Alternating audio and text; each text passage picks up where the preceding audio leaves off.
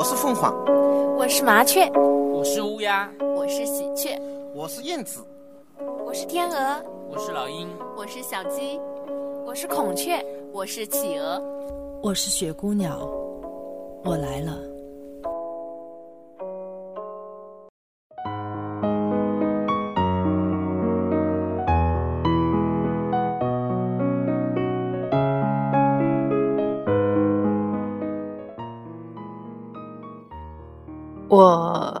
是白色，你是黑色。遇见黑色的你的我，白色成了灰色。遇见白色的我的你，黑色成了灰色。终于，你说我们不能是灰色，灰色的我们的你。加入一桶黑色，回到了原来的黑色。灰色的我们的我，加入无数桶白色，始终回不到白色。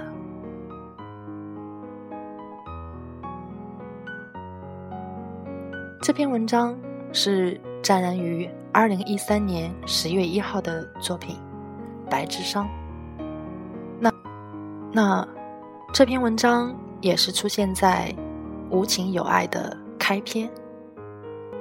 最近很多朋友跟我探讨关于无情有爱，这是什么样的爱，什么样的情？那今天我要跟大家分享的另一篇文章叫做《无恨有爱》，所以。大家一起来听一听，无恨有爱是什么样的爱？路边看到人们的笑脸，我是笑得那么的满足；路边看到人们的不幸，我是痛得那么的伤心。我随时可以喷涌而出大量的眼泪，只是愿意人们能够活成与我一样的境界。那么，处在任何的环境里，任何的状态里，都可以是毫无一点烦恼的活着，或是死去。然而，我还是怕疼；然而，我还是不能给予人们荣华富贵，还是不能给予人们长生不老，却可以让人们几乎解脱了的存在，却还是消受不出真理的。随遇而安了。干瘪的泥土色的叶子掉在街上，昏暗的电线杆上的灯，几个轻轻的人影匆匆行走。老人坐在贴近街的屋里，张望着外面的一些动静。安静，悄悄的来了。我尤其喜欢行走在。这样的氛围里，因为这个时候大致是人们比较安逸与舒适的时候，甚至还是早一点做爱结束后满足的小睡，还轻轻打鼾的声音。散步目睹的山塘街上，看到五十五号里的立柱上贴着不少花花绿绿的纸片。这是一座半透明的老式房子，紧紧贴着乾隆皇帝的行宫。长长的吧台，三四只短凳，几对休闲的桌椅、书架、明信片、丝巾、茶叶、茶器，或者还有一些零零碎碎的事物，突然让我怦然心动起来。目睹的。这条老街，终于迎来了一丝文化气息，慢条斯理了它的沉淀。我是非常感谢经营这个小店的主人，是他们让我欣赏到了心里的风景，不由得想起太湖西山岛上我曾经的沾染驿站了。这也是每个人心里都有的驿站。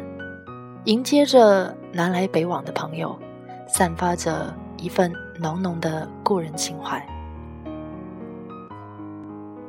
我有一些朋友住在别墅里，守着上亿的资产，大谈末法时代的道德沦丧，妖魔鬼怪之盛行，却善待不了一位保姆的，自认为是救世主。我有一些朋友，情绪式的斗天斗地，置亲人家庭不顾的弘扬国学，振兴民族。原来。恶魔一直在我身边陪伴着我。我成长的时候，他们也同时成长。终于，要分道扬镳的时候了。我终究要与邪恶、与虚伪、与自私的人一刀两断。因为本性不仅仅是善的，确实还是有恶的。那么，远离这样的人群是十分必要的。无恨有爱的。离别这些人，便是湛然的大善、大爱。也正如湛然语录所说：“种子只需要每人一颗，你开花了，他们总会开花；你不开花，他们终究也会开花。”才华横溢的人，在自己还来不及，哗众取宠的与我一模一样。圆滑投机的人，不见兔子不撒鹰的利欲熏心；聪明伶俐的把人脉资源设定在卡口上的处处谨慎。他们似乎都成为不了我的合作者。假如上天需要湛然艺术，那么一定会出现一帮真正的合作者，而且一定会在二零一四年里出现。这是我强烈的预感，就像我的双屏心跳那样，我只愿意与正直的、善良的、向上的人合作，勤勤恳恳、扎扎实实，开创这份能坚守一辈子的事业。因为他已经不是湛然一个人的，而是湛然团队的，更是。今夜的月色有些红色，昨夜的我还在桶里。孤独的散步，冷冷的倾坐，旧了的汽车因为漏油而烧焦的味道，让我成为了一个吸烟人。手指没有淡淡的烟草味，却满脸尽是。我使命一样的奉献着我的真实与湛然。不应该，我还想做一些买卖，而否定了艺术的纯粹性。早些时候。朋友见我忙着占人艺术空间的事情，不写了，不画了，在微信上不亦乐乎，颇有微词的认为我浮躁了。在他们眼里，我应该是一个不食人间烟火的神仙，作品见知音就相送，见权贵就奉送，就很容易炒作出来。不管手段如何使用，几百年之后，作品总是会出现在。最喜欢展览艺术的人手里，甚至最好还能弃家而不顾，弃子而不养，成为他们心中的一个艺术疯子，这才是为艺术事业而奉献了终身。我真不明白，这般没有了爱的人，奉献了一生，又有什么用呢？最后，无恨有爱的这个抉择虽然有些艰难，不过。还是需要做出这个姿态来的，因为爱一直都在，从来没有离开过你，离开过我，离开过他，离开过任何一个人。缘，却藕断丝连的越来越脆弱了。我真心希望一些还能对号入座的朋友，不要再来触动湛然及其湛然艺术，这样就是功德了。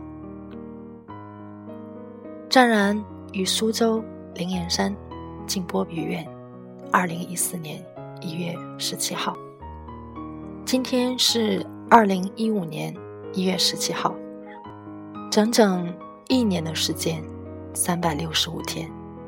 一年前你说，假如上天需要湛然艺术，那么一定会出现一帮真正的合作者，而且一定会在二零一四年出现，这是你强烈的预感。